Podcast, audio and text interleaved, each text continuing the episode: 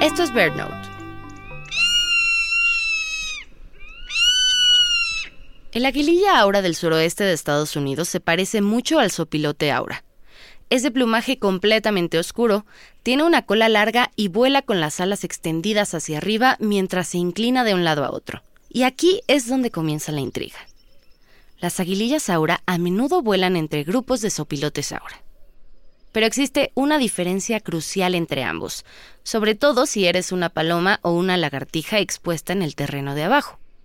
Mientras los opilotes buscan carroña, las aguilillas ahora cazan presas vivas. Al juntarse con los opilotes, las aguilillas obtienen una clara ventaja como depredadores. Si bien las palomas y lagartijas correrían al ver la sombra de una aguililla cola roja, parecen ignorar la sombra de los opilotes que la sobrevuelan, ya que no les representa amenaza alguna. Entonces, si una aguililla planea junto con sopilotes, se convierte en una especie de lobo con piel de oveja y puede acercarse sigilosamente a su presa sin ser detectada. Aún no está claro cómo las aguilillas ahora desarrollaron esta relación con los sopilotes.